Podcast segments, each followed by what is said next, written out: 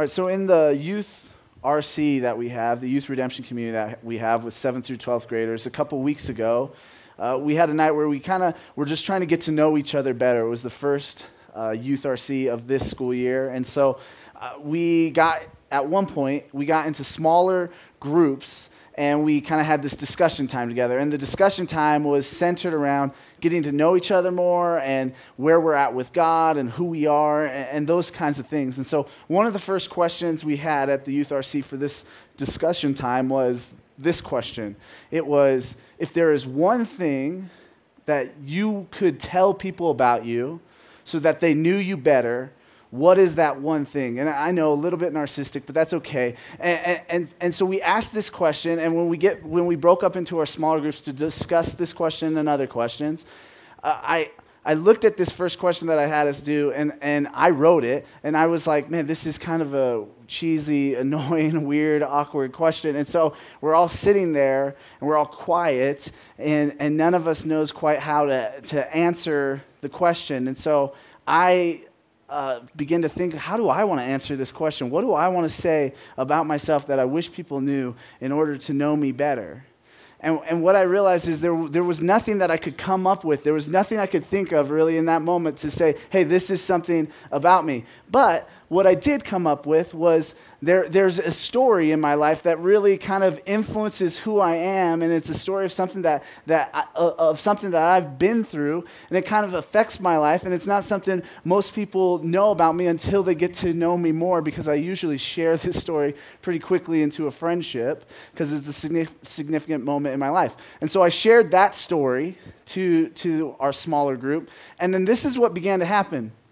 In our group, Instead of people just saying, hey, I'm this, or hey, I, I, this is my personality, or this about me, what our group began to do is they began to share different stories of their life. And here's what's funny about the stories none of the, the teen stories were like, here's a story, and this is who I am in the story. They just told stories about things that had happened to them and things that they did. But what I began to notice in this was I actually got to know these teens better through this process of hearing different things that they had done, how they reacted in the story, their perspectives of the world throughout the stories that they were telling. And, and so this became, for us in our smaller group, like a good way to get to know each other. And I, I think that's kind of what God is doing here in Exodus. He, rather than just define himself and tell us who he is, although he does do that in Exodus, he wants us to get to know him by seeing what he does, seeing how he exists in the world, what he does in our world. And so today, as we get to know God, it's going to be through what he does.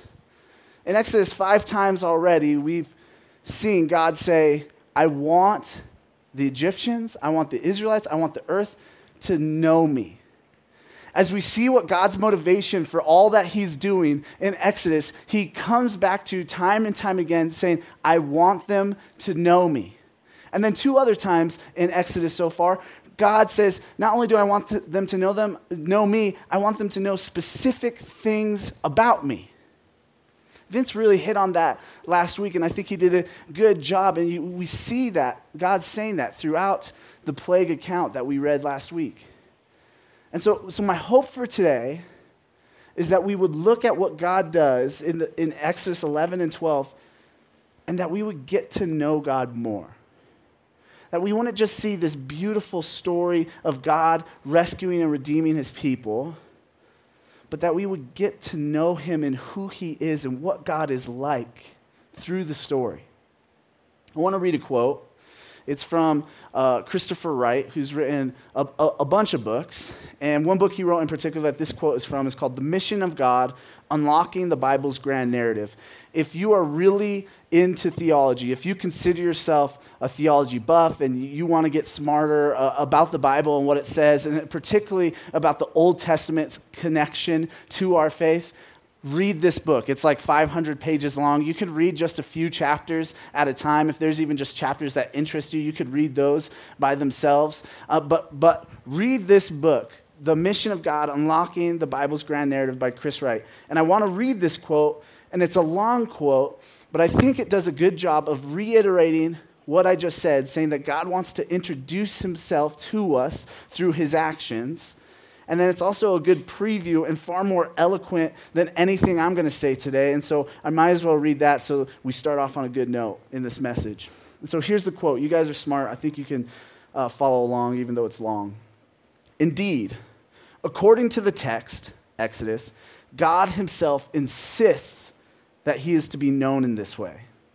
What he is about to do in the great redemption of Israel from oppression will forever be linked to the revelation of his perso- personal divine name, Yahweh, and will also forever define the flavor of that name.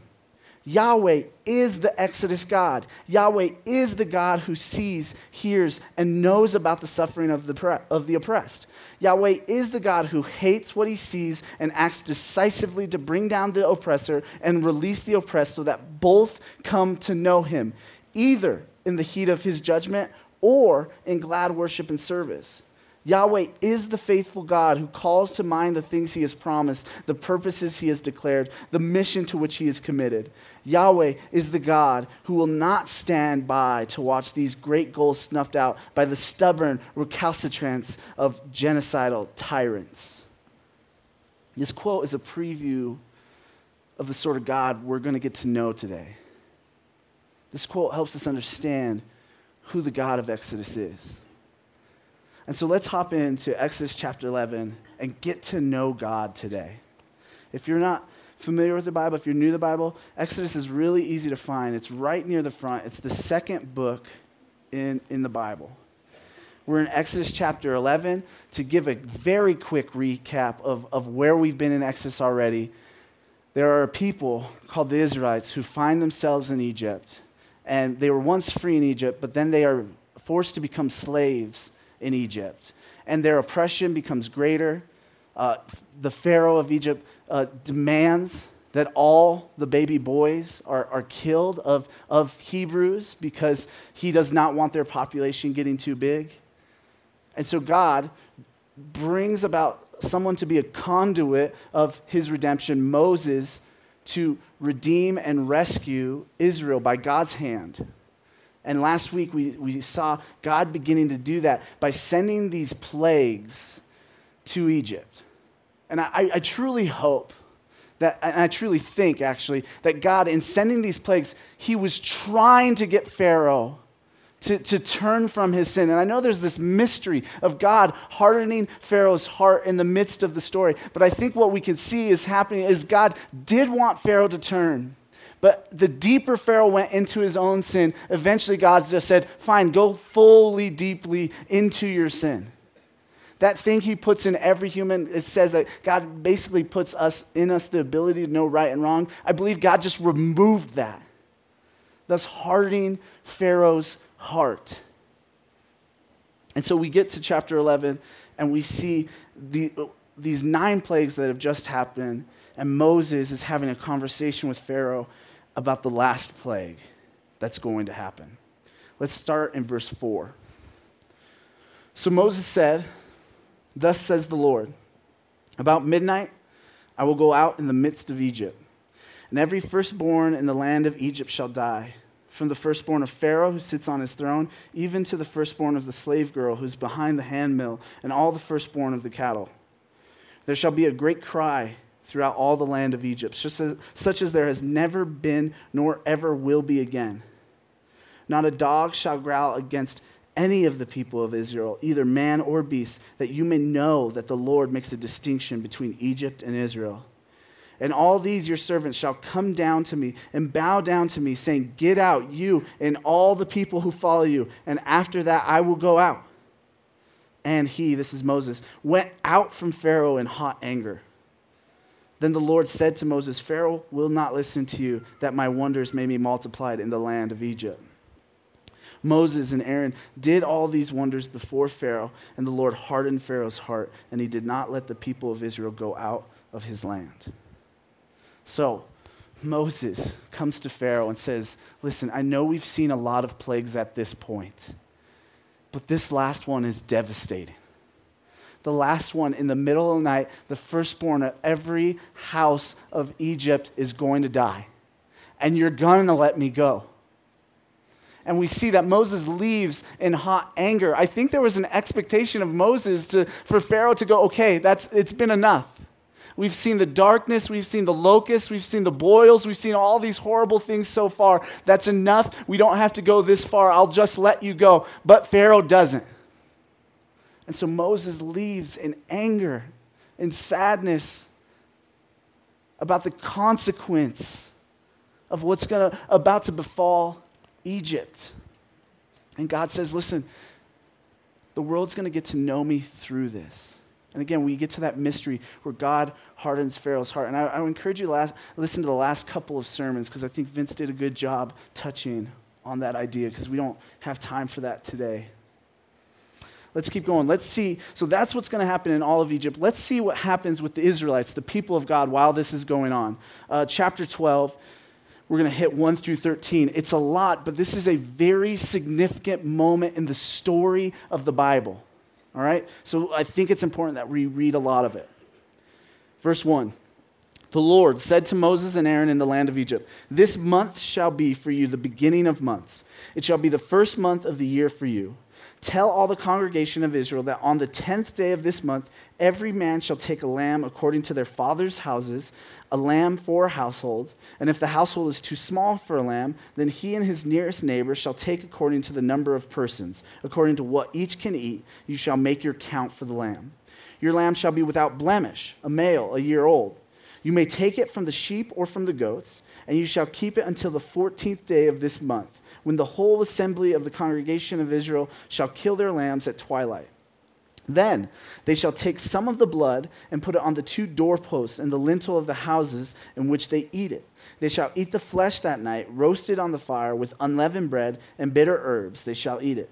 Do not eat any of it raw or boiled in water, but roasted, its head with its legs and its inner parts and you shall let none of it remain until the morning. Anything that remains until the morning you shall burn. In this manner you shall eat it, with your belt fastened, your sandals on your feet, and your staff in your hand, and you shall eat it in haste. It is the Lord's Passover. For I will pass through the land of Egypt that night, and I will strike all the firstborn in the land of Egypt, both man and beast, and on all the gods of Egypt I will execute my execute judgments. I am the Lord. The blood shall be a sign for you on the houses where you are. And when I see the blood, I will pass over you, and no plague will befall you to destroy you when I strike the land of Egypt. We'll stop there. What we see God doing here is starting the first Passover. You've probably heard that word, and we get to see its origins today in the text. Is that well, God was going to bring this 10th plague, a death of the firstborn of each household in Egypt. Well, God is bringing that plague. He, he has a, a different desire for Israel. He wants to make a dis- distinction, as he says, between Israel and Egypt. And so he says, get a lamb and, and, and prepare it in all these particular ways and, and, you're going to eat it together. And, and, and you're going to take the lamb's blood and you're going to spread the blood as a sign on the, on the door posts. And while you eat that lamb, you're going to dress like you're getting ready to get out of there. You're going to eat it in haste. You're going to dress with a staff, you're going to be dressed with a staff in your hand, ready to go because during the Exodus, you're going to be leaving in haste. And for you guys, this is going to be the beginning of your year. You're going to celebrate this every year as a remembrance of what God has done. That's what we see here in, in chapter 12, the institution of Passover. Okay, let's keep going and then we'll stop for a few minutes to look at some ways we can get to know God through this story. Let's hop down to verse 29. Here is God working in real time in the story, we'll see. Verse 29 At midnight, the Lord struck down all the firstborn in the land of Egypt, from the firstborn of Pharaoh, who sat on his throne, to the firstborn of the captive, who was in the dungeon, and all the firstborn of the livestock. And Pharaoh rose up in the night, he and all his servants and all the Egyptians, and there was a great cry in Egypt for there was not a house where someone was not dead. God does exactly what he says he would do. At midnight in Egypt, all the firstborn of every household die. While God passes over the houses of Israel because they spread the blood of the Lamb on the door. So I think there's two things we, we get to know about God here. And, and I think they're intertwined and related, and so I want to I want to say them both together. The first thing is this is God's wrath, God's punishment of sin makes us uncomfortable. It is hard for us to palate God's wrath. That's the first thing about God that I want us to know that his wrath is not easy. The second thing about God and how we get to know him is this is, is surely God views sin differently than us. Surely God sees human morality and, and the mistakes we make in our human morality as far more serious than we do right? God's wrath is so serious in this moment, and we can see that God is very serious about our sin. He's way more serious about our sin than we want him to be. If God was an invention of our own making, he would be a lot softer on sin, I think. Right? The way we want God to deal with sin is, is if it's our own personal sin, we kind of just want God to be grandfatherly and kind of like, hey, could you please not do that here? Here's a lollipop. Like this, this is how we want God to deal with our sin. And then even as we read the Exodus story, the way we want God to deal with sin in the Exodus story is maybe to just snap his fingers and poof, the Israelites are gone. Poof, the Egyptians now all of a sudden are in Antarctica. Like, that's how we want God to deal with sin in this story. The only problem is, is he sees it way more serious than you and I do. Human sin is serious to God. And it's more serious than what our sensibilities tell us it is. And so, because of that, when we see his wrath in this story, it makes us uncomfortable. I, I, when I read this story, I'm, I'm not some kind of super pastor. I read it and I go, Really, God? Is that what had to be done? Like, I wish there was like some kind of theological uh, maneuvering I could take and say, firstborn, the, the word actually also means just cows. Like, like, I wish that's what I could, but it doesn't. There's no way out. This is what happened. This is what God did. And, and it's okay sometimes to sit in our discomfort because maybe our discomfort is showing us something about God and also showing us something about ourselves. But I, I, I also don't want us to just go to things in the Bible and just go, well, there, there's no good reason for what God did. There's no good reason for who, how he let this play out. And I, I think that if we thought a little bit more deeply about this story and about what was going on, we, we could begin to see how just God is in the midst of this story. A, a few things that I hope eases our discomfort in some ways, but I don't think that discomfort ever is going to go all the way away.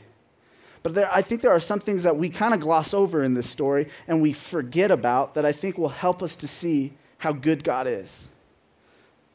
The first thing is this God has been incredibly merciful and patient with Egypt so far.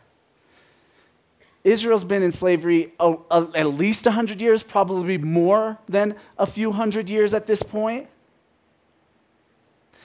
around 100 years before this, 80 years before this, this uh, decree is made that they need to kill all the babies of, of the Israelites that, that all people could participate. That was Pharaoh gave a decree saying all people are now to participate in the killing of the baby boys by throwing them in the Nile. This has gone on for a hundred years, hundreds of years. This oppression of a people has gone on for a long time, and only now is God stepping in in such a major way. There's a mercy in that,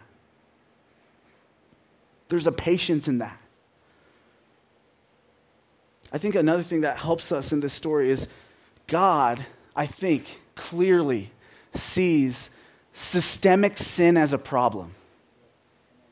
And when I say systemic sin, I mean sin that is happening throughout a society, throughout the Egyptian culture. This sin is going on, and people are okay with it. The whole society is essentially okay with it. And God doesn't like that. In the Old Testament, God, like, He does deal with sin one on one at times, but very often when God is dealing with the sin of a nation, He deals with the whole nation. And I think it's because God does not like systemic sin. Perhaps, perhaps, God does not like that a whole people were enslaved under Egypt. And maybe not everybody owned a slave, but perhaps he even doesn't like that some people just stood idly by and said nothing and did nothing and didn't care. Perhaps. God is bothered when Pharaoh issues a decree to kill all of the baby boys of Israel, and some just stood by and said, Listen, I'm not going to do it, but I'm not going to do anything about it either. Perhaps God is bothered by systemic sin in a culture, and He sees everyone accountable for those sorts of things. And I should stop saying the word perhaps because I'm pretty sure that's how God sees it. And so, what he does on the Passover night is just. I think also what he does on the Passover night is uh, merciful, more merciful than we realize. And I know I already touched on this, but the equivalent punishment for the Egyptians would be that God kills all of their baby boys and maybe lets a few slip through the, the cracks. And God lets Egypt be put into slavery by an oppressive nation. That would be tit for tat. That would be equal retribution to what they had done. And let them live that out for hundreds of years. But God doesn't do that. God only takes the life of the firstborns. So even in that uncomfortableness, God is, is being merciful. And I, I, still, I still wrestle with it. I still wrestle with this idea of why the firstborns, God? Why every firstborn? Surely there's kids. I, I, don't, I don't get it. I don't understand it. And it's okay to be uncomfortable with that. But let us not forget who God is and who He has revealed Himself throughout history to be through His Word. I don't know what the fate of, of those firstborns were. But here's what I know God is good. God is just. God is compassionate. God is loving. God is a restorer. All of these things are true about God. And so I don't know why he had to do things the way that he had to do them in this particular story.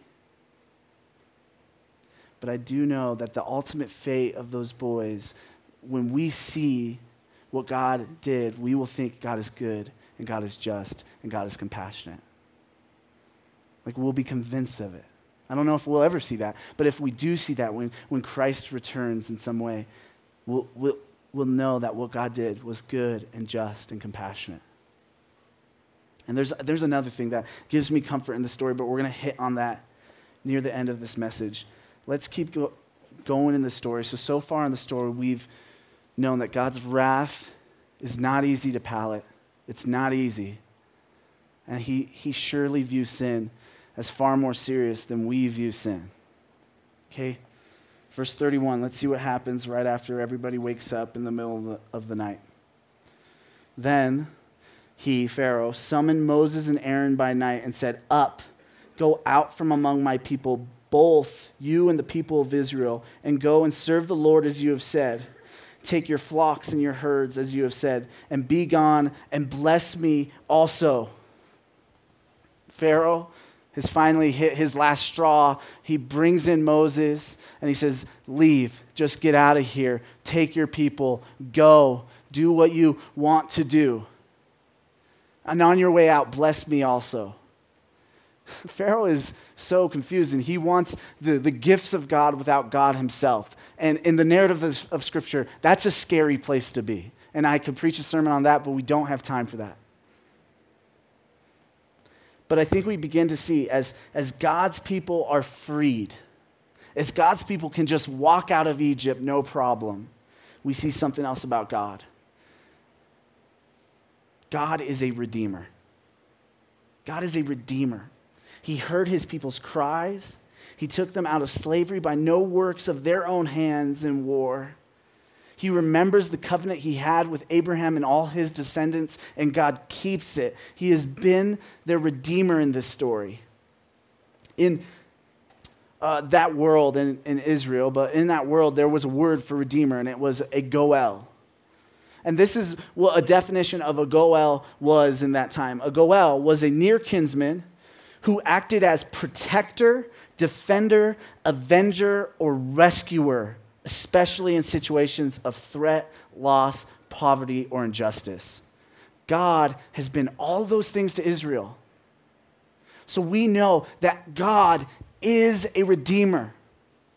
God is someone, when called upon, protects, defends, brings vengeance and rescue to those who need it. God is a redeemer. This is why our church's name is Redemption. We believe that God took us out of very broken situations and He gave us a new life of freedom that can only be found in Him. We believe we are in very bad situations and He rescued us, He protected us. He brings vengeance to those situations in ways we can't even imagine or know about until He returns. God is a redeemer. We need to get to know God as that. He is a redeemer to all who cry out to him. And some of you might be wrestling with that right now and go, I don't, I, why has he not heard my cries? He's heard your cries. And I don't know why you maybe have not experienced redemption the, the, the way that, that you may want to. But I do know this God works in his own time in redemption. We see this in the Exodus story. This is Moses is 80 years old before some of this stuff starts taking place. God works in his own timing and in his, in his own way to redeem all things. God is a redeemer. Let's keep going and see what else we can get to know about God. Verse 33 The Egyptians were urgent with the people to send them out of the land in haste, for they said, We shall all be dead. So the people took their dough before it was leavened, their kneading bowls being bound up in their cloaks on their shoulders. The people of Israel had also done as Moses told them, for they asked the Egyptians for silver and gold jewelry and for clothing. And the Lord had given the people favor in the sight of the Egyptians, so that they let them have what they asked. They, thus they plundered the Egyptians. So, as Israel is leaving, they're remembering what Moses commanded them to do because God said that they should do this. Is on their way out, they need to ask the Egyptians, Hey, can I have your gold and your jewelry and some clothes? And the Egyptians would just give it over to them. In the, in the ancient world, this is what happened. When one nation would rise up against another nation, the army would go in, they would win the battle, and then the soldiers would go into all the households and just take whatever of value that they wanted. They would take whatever they want. This is why people went to war, because they knew that if they survived the battle, they could come back rich. And so, in this story, though, the Israelites plunder Egypt without any act of war on their, on their behalf. They're just leaving out the door and the Egyptians are just handing over stuff to them. This is what we can know about God from this little detail that sometimes we gloss over. Is God is saying he's king. God is saying he's king by doing it this way. He's saying to Egypt, Pharaoh's not your king, I'm your king. He's saying to Israel, You guys don't even have a king, I'm your king. He's saying to the earth, You think your kings are more powerful than me? They're not. God is declaring his kingship. God wants us to know that he is king over all the earth. God alone is king. Let's keep going. Verse 37 and 38. And the people of Israel journeyed from Ramses to Succoth, about 600,000 men on foot, besides women and children. A mixed multitude also went up with them, and very much livestock, both flocks and herds. So, Israel's leaving. As they're leaving, we get another small detail that we sometimes gloss over. We get a probably a round estimate population number. There's around 600,000 men leaving, besides women and children. This is a huge number. So this is in, in the millions. And most people that try to attack this text, they try to go like, look, this is why it's fake. That, there's no way Israel could have been that big. And I agree. There's no way Israel can be that big. That's why the next verse says, a mixed multitude went up with them. Here's what most theologians believe is going on, and, and it's clear in the text there. It wasn't just Israelites leaving. More than likely, at the very least, there was probably Egyptians too. Egyptians who had just sat through all these plagues. Remember the Egyptians who listened and feared the Lord and hid their animals from the hail? I imagine it was some of these Egyptians. But Egyptians who said, you know what? That God just declared he's king. He clearly is more powerful than any being on this earth. I'm going to go with his people.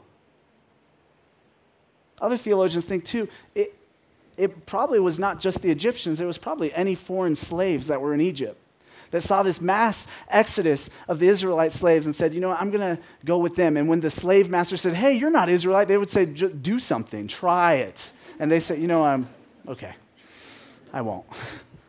right? And so we have this large, mixed multitude of people leaving, and it shows us something. It shows us, I think, at least three things about God.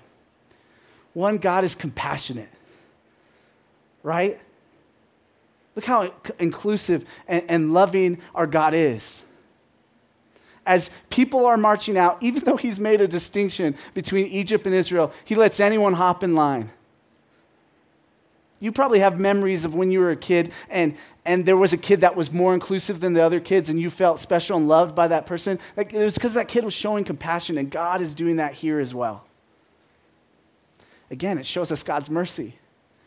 Again, we've seen how serious sin is to God. And so Egyptians just hopping in line with the Israelites seems uh, uh, like they're not getting the punishment that the rest of Egypt is, would deserve. But God is merciful and He says, No, you can, you can come on in. You're recognizing me as king. Come on in, join the line. And then we also see that God is a God of the nations.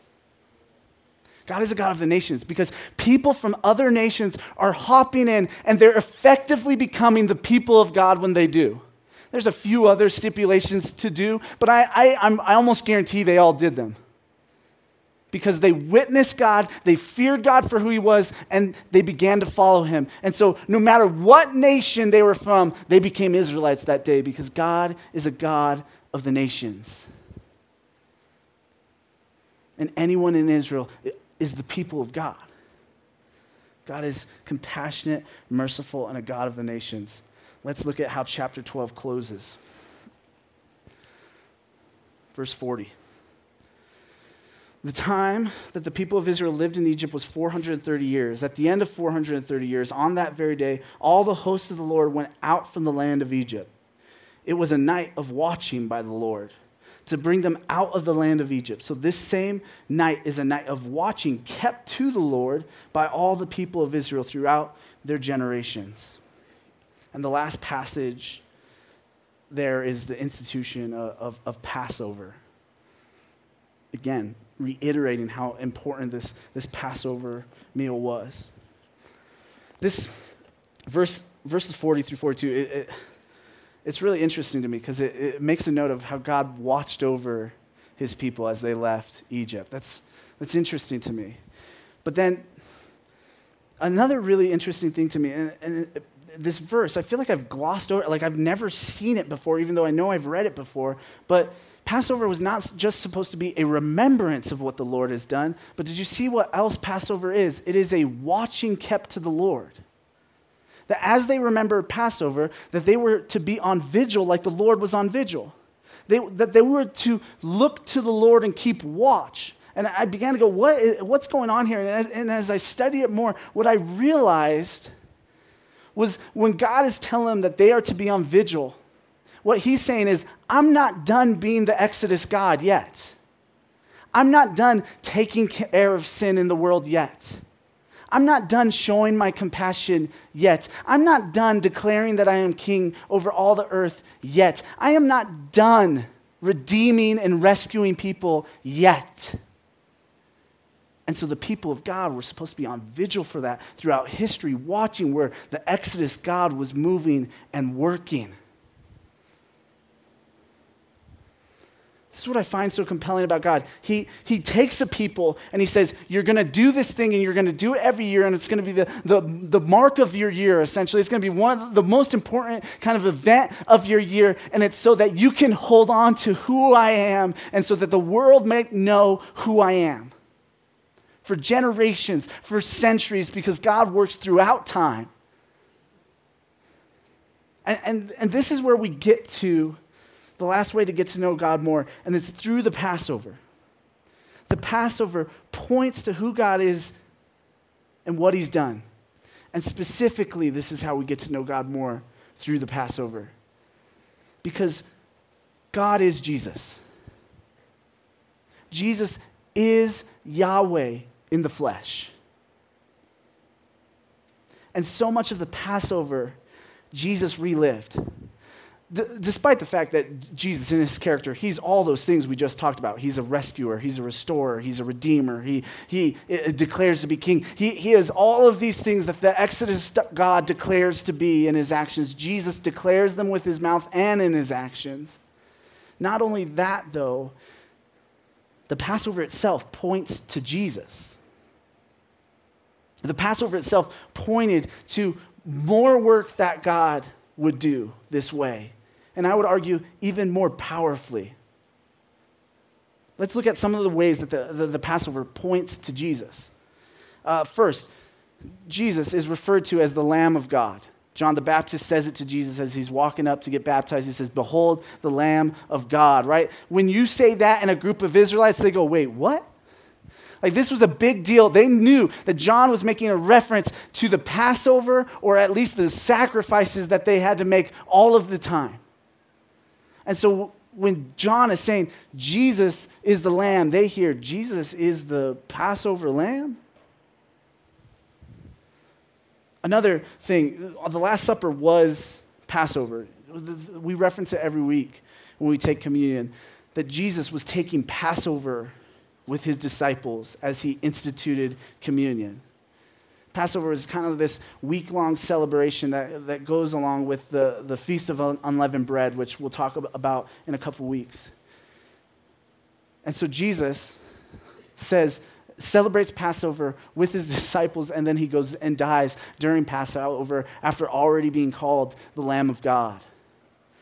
So much of the Passover points to Jesus. God wanted this imagery to stick so bad that even little minor details of the Passover point to Jesus. They weren't supposed to uh, break any bones of the lamb during Passover. Jesus, when he died, none of his bones were broken, and, and kind of a, a cra- it was kind of crazy that that even happened that way. Because as people were crucified, the way they actually died was usually by asphyxiation. They would suffocate because of the position they were on that cross. Jesus, though, had been nailed to it. And so he more than likely bled out. And so at the end of the day, when the Roman soldiers just wanted to walk away from the mess, they would just break the legs of anyone that was still alive so they would suffocate faster. But with Jesus being already dead, they decided to just shove a spear into his side to make sure he was dead.